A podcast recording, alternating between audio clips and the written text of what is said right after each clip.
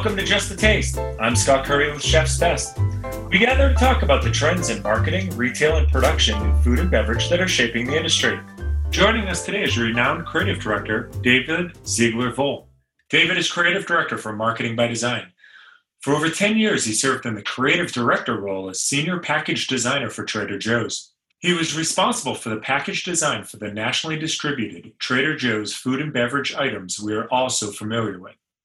Prior to Trader Joe's, David was principal of Tornado ZV Creative, creative director at Pollock Advertising, and visual director for Buffalo Exchange, which must have been a wildly fun and creative job. You can learn more about David's many talents and services at mbdesign.com and his own website, davidtornado.com. David, welcome to the podcast. Hi, thanks for having me. Great. So, so David, you, you left Trader Joe's not too long ago. Uh, you know, tell us what you're up to these days. Oh, just kind of goofing off and hanging out.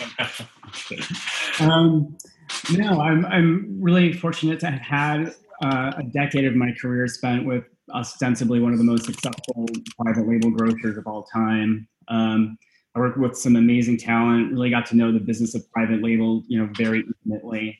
Um, but I also have a bit of an entrepreneurial spirit um, after being introduced to the private brand for marketing by design uh, by Christopher Durham, whom I think you interviewed recently, um, I just had this sense that there was like enormous room for personal and professional growth. And when I met with the partners, Maria and Richard, we just we hit it off, you know, quite spectacularly. So it felt like a really natural and a good place for me to take my career, even though leaving Trader Joe's was, was very tough. So I'm, you know, very excited to bring my talents and expertise of private branch to new clients with MBD and you know really just to create some really great work. Super. Well, yeah, uh, ten years, uh, a ten year plus run at, at, a company these days is uh, at the very least a badge of loyalty, and uh, uh, I'm sure is a wonderful experience that you can parlay into even more success. Uh, so, you know, shifting a little bit to your tenure at Trader Joe's, which you know, as you mentioned, because it's so so notable and and you know just kind of ubiquitous in the industry. Uh, it's of interest. Um, let's start the top with kind of your key role. You served the Trader Joe's. Um, you know, a, as you saw it, you know, what was kind of the value proposition of Trader Joe's? What was what was kind of the, the governing thought, um, you know, behind Trader Joe's that uh, certainly also just you know inspired the designs that you helped create? Um, I think Trader Joe's, it's, it's interesting because you know value, value. The word value itself is very big at Trader Joe's. Um, even directly from their website, they say you know value is a concept we take seriously, and by value we mean great you know great everyday prices on all of our great products. No sales, no gimmicks, no club to join, no special cards to swipe. Um, I think Trader Joe's has been doing private label for so long that their biggest value proposition proposition is actually trust. You know, people trust Trader Joe's with their lives, um, and it's a level of trust that's really hard to manufacture. So, I would say that you know having um, that built-in level of trust is is a big thing for Trader Joe's. Mm-hmm. And I, I, think one of the uh, you know personal fascinations that I have, which is that uh, for better or worse, uh, when you shop private label at most grocery retailers, uh, you know you, you you're aware that you're purchasing private label. Um, again, for better or worse. Uh, Trader Joe's has managed, in my view, to uh, you know design packaging in a way that you almost don't know or feel or recognize whether you care or not that you're shopping mostly private label, uh, private brand. It, I, will guess, I don't know, and, and, nor am I asking you, but probably like 85 to 90% of the products at Trader Joe's, at least uh, the ones I've shopped at, seem to be uh, private brand. Yet when you peruse the aisles, you really don't notice that. um, so, so uh, I'm sure that that's there's got to be some intent there.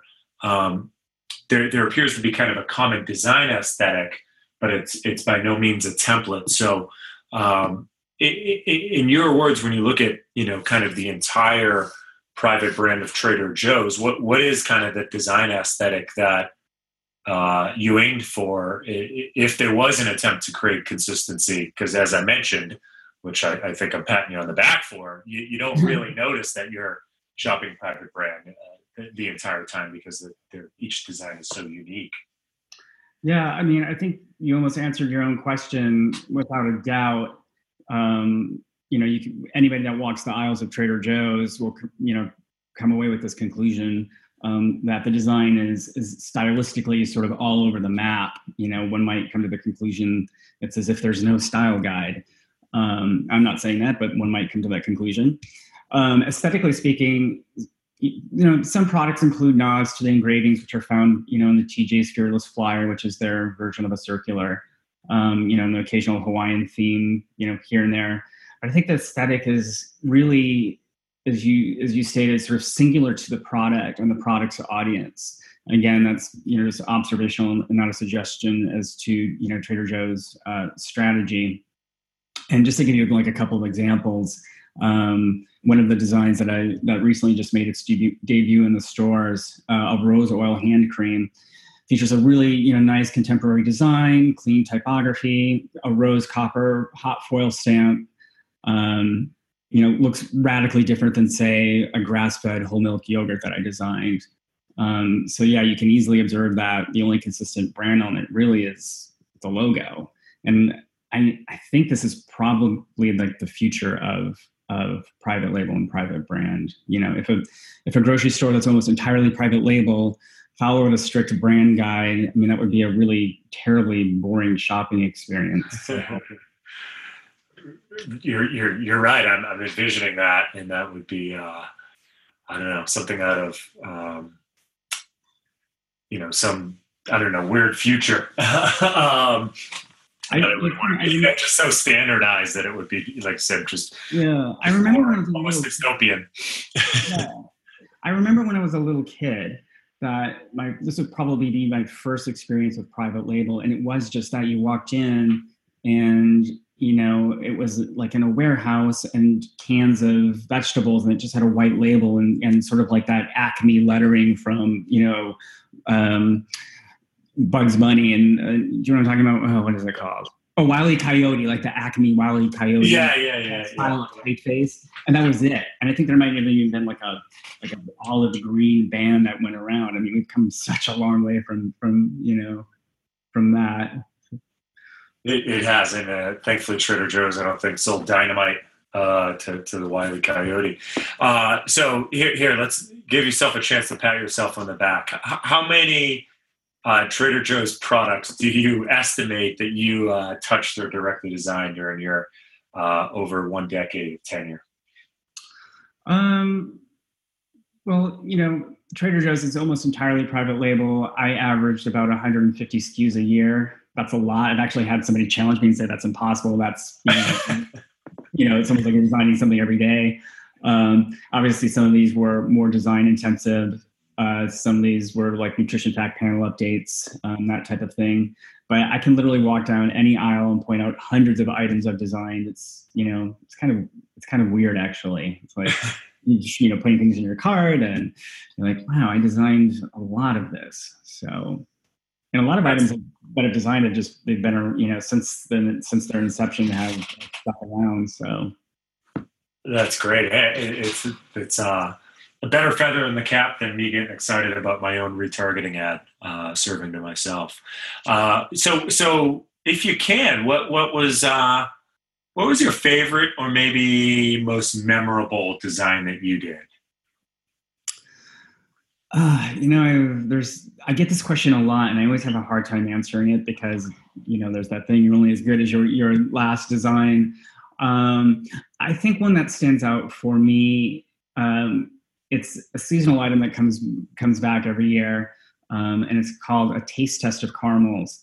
But when the project was handed to me, the name of it was a 12 days of caramels, and it was this kind of the, the, the actual shape of the box was sort of like a almost like a two by four, like it was like kind of a long skinny box and and inside there were you know 12 different caramels and they had these kind of strange flavor profiles like blood orange and peppercorn so you know kind of unconventional flavors um, I was really struggling with the design. Like I just, you know, 12 days of caramels, you know, I showed it to my group, my peers, and somebody said, you know, kind of looks like an auto trader ad. And I just like, God.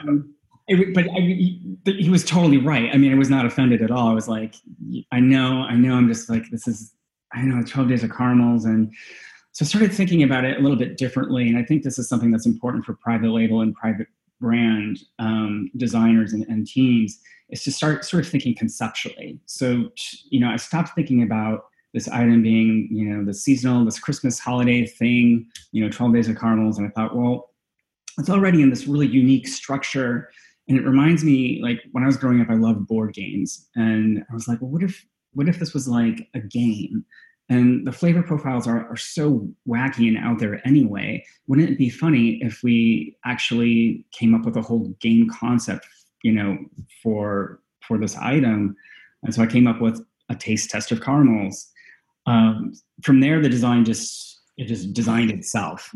Well, four years uh, in a row, it has been the first thing to sell out during the holiday season because it's so pop it's so wildly popular. Just people love this concept. So i think again i really you know patted myself in the back but as far as something that i worked on designed you know wrote the copy um, i think it's important for again for, for private label to, to be able to breed excitement through coming up with not just great products and not just great design but also thinking conceptually about how consumers are going to react to um, you know a package. Why do they want to pick this up? Why do they want to instagram it? I mean those are really key um, especially with everything being so competitive right now it's it's got to be it's got to be special.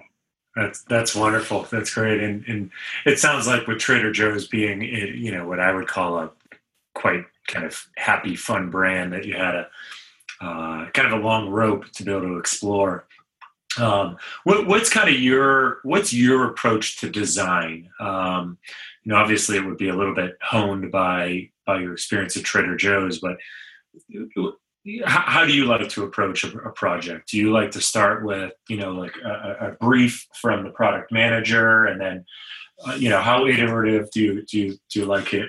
Just share with me kind of your thought process and how you like to approach a design. It's interesting. I'm I'm a little bit old fashioned in that I don't like to look at a screen that has nothing on it and just start pulling and type and pulling in different elements. I'm definitely, you know, I start with a sketch. Um, it just makes it makes designing so much easier. I like to to think about again, you know, conceptually, even if it's a small detail um, involving some kind of element that, you know, if a customer doesn't pick up on it or they don't get it, it doesn't negate the design. But if somebody does get it, it's they're sort of let in on the joke. So I like to incorporate, you know, those types of elements. Um, again, I think those these are the type of things that that separates, you know, good design from great design, and whether or not somebody decides to, you know, post your something that you designed or a product that you developed on their on their blog or their website. Um, just those little details.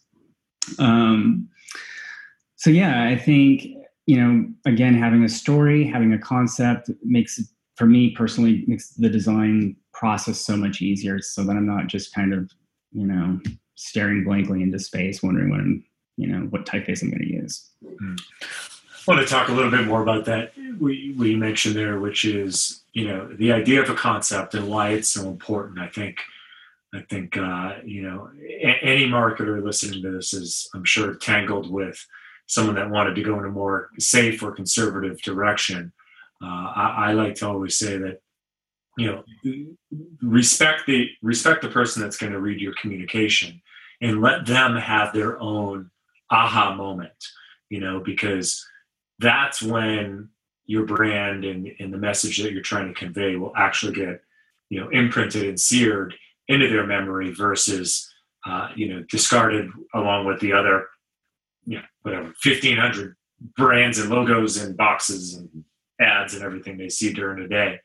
Um, how, how, important is it to, uh, you know, have that, I hate this word, but cleverness that allows the receiver of the message to have a moment where they get it, you know, kind of, it's like, it's kind of like when you get the joke, it's a better joke, you know? um, how, how, does that apply to to design where you're relying on the relying and respecting the receiver to you know, have a thought process and, and, and, have a brain and give them credit for connecting the dots so that they have a moment. How important is that? I mean, I think there are considerations. You, you know, you don't want to create something that's so esoteric that only one percent of the population, you you know is, is going to pick up on.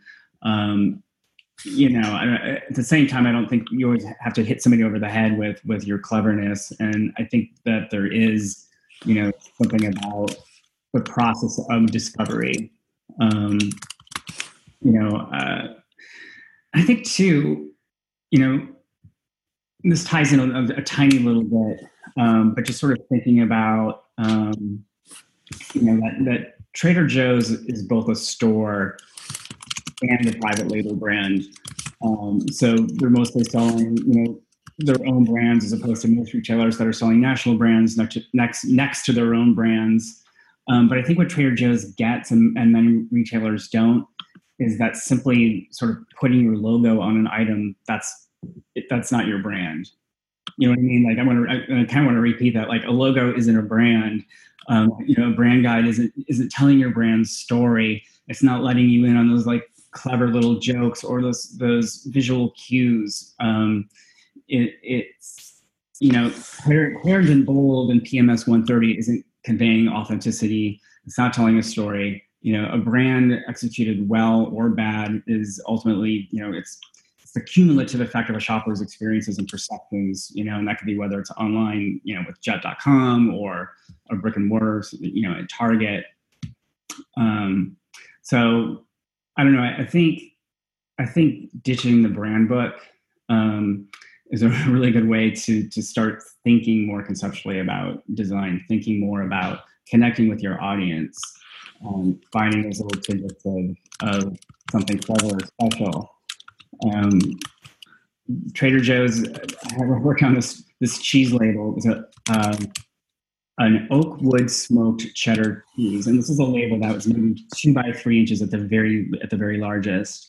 And you know, a good portion of this label was taken up by a nutrition fact panel. So mostly what you're left with is type. And you know, so you know, I put in kind of like this wood texture and you know, oak wood smoked cheddar. And at the very, very bottom of the label, in small, like small eight point type, I wrote Oakley Dokley, but I spelled it O A K. So kind of like, you know, Ned from The Simpsons. you wouldn't believe how many people picked up on that. And those are things that you're not going to find, you know, in a brand guide or a style guide. And you know, I'm not suggesting that. I'll talk about this more if you want to. Um, you, you, know, it's it's impossible to to create that that sort of compelling level of engagement you know, if you have okay, here's the you have these eight type eight typefaces, and you have you know these six colors, and you combine them together to make this. It's like, well, that's that's pretty boring. Very very well said. All right, well, David, sh- shifting gears a little bit, uh, you know, away from Trader Joe's, which I appreciate you sharing. Um, you know, just really cool stories, um, and uh, I, I, know it's going to uh, I, am kind of looking forward, honestly, with my next visit to Trader Joe's to to uh, think and muse on what what you may have designed and and uh, you know look for those little little uh, clever insertions that you had. Um, we shifted to just overall food and package design in the industry. Uh, you know, there seems to be a lot of change underway, in my view, from a from a private brand standpoint. Uh, certainly, as you mentioned, it's moving from this you know purely generic uh, you know, very boring uh, to an actual branded item where you know there's, if not a concept behind it, there's at least an attempt an attempt to connect to the customer, uh, you know, deeper than than you know just the the Safeway logo or what have you. And we know Coke is uh, has stepped out on a limb with their new designs, and I think I recall, I think it was Tropicana uh, stepped out there a little bit as well. But uh, what what are what are some of the trends that you're seeing? uh, in food and package design right now, and uh, kind of what's exciting you about the direction that the industry as a whole is moving. I mean, it's a really exciting time for you know for for private brand in general. Um, you know, I, I, don't want to like you, you know keep shred, shredding brand books. um, I, they have their time and place, you know, certainly. Um, you know, I'm not, not, definitely not suggesting they they shouldn't exist. Um, I think too often newcomers to private brand think it's about knocking off, you know, a national brand, and it's it's almost like the, the polar opposite. You know, consumer trust for private brands is skyrocketing. Um, it's a nimble business that allows private grocers to control things like ingredient decks and nutrition values. Um, there's a certain level of impermanence, which is to say, you know, much more flexibility um, that exists in private brand that national brands, you know, don't have. I, I, I, don't foresee Doritos suddenly, you know, radically changing their, the formula of, of Doritos. Um, you know, again, private brand having the flexibility to to you know change as consumer habits, you know, or attitudes change. But I think what really excites me is um, the high level of design we're seeing in the private grocery business. I mean, there's just so much stunning, you know, design happening, um, especially within HABA categories, special, specialty products such as small lot coffees. And man, I mean, just like beer, wine, and spirits. I mean, just walk through any grocery aisle. It's just ridiculous. I mean, there's just so much great stuff happening. Um, I actually think it's forcing conventional brands to try and mimic the private brands. I, you know, I just um, saw some Sam Adams, um, some beer, like some 12 packs, and I'm like, wow, they are really like, they're really competing hard for, for that customer that's picking up the $16 four pack of the latest crazy IPA. Um, so I think it's uh, just just speaking from a desi- design spe- uh, perspective and being a designer, like it's a it's a I'm really excited for, for, all of this stuff because it just feels like a wide open, you know, canvas. Um, I do kind of want to leave you with this. I recently recently stumbled upon this uh, Earth Fare private label cheese, um, and I wish I could remember the article I was reading. But the the image of this of this piece of cheese. So Earth Fare is a grocer, I think in the Midwest or maybe the Mid Atlantic. Um, it's just this wheel of brie that is wrapped in parchment with a really elegantly designed label, beautiful typography, excellent color choices. Um, but the brand itself, the brand Earth Fare, it's buried so deep in the design that unless you put on reading glasses, you might miss the eight point copy that reads discovered by Earth Fare. Mm. So I think this is where we're headed, you know, that the brand is in the details, not the logo. Mm. So uh, I want to make sure that folks know how to contact you. Uh, you have a website, davidtornado.com, which if you don't think I'm not going to ask you about what David the Tornado is, then uh, you, you, don't know me well. We'll come back to that, but you can go to davidtornado.com and you know what what what you know, David, what what, what do you want to work on next? What what's kind of your goal uh, to continue within package design? Um, you know, do you want to branch uh, away from private labels? Kind of, you know, what would you like to work on in the next, you know, year or two here?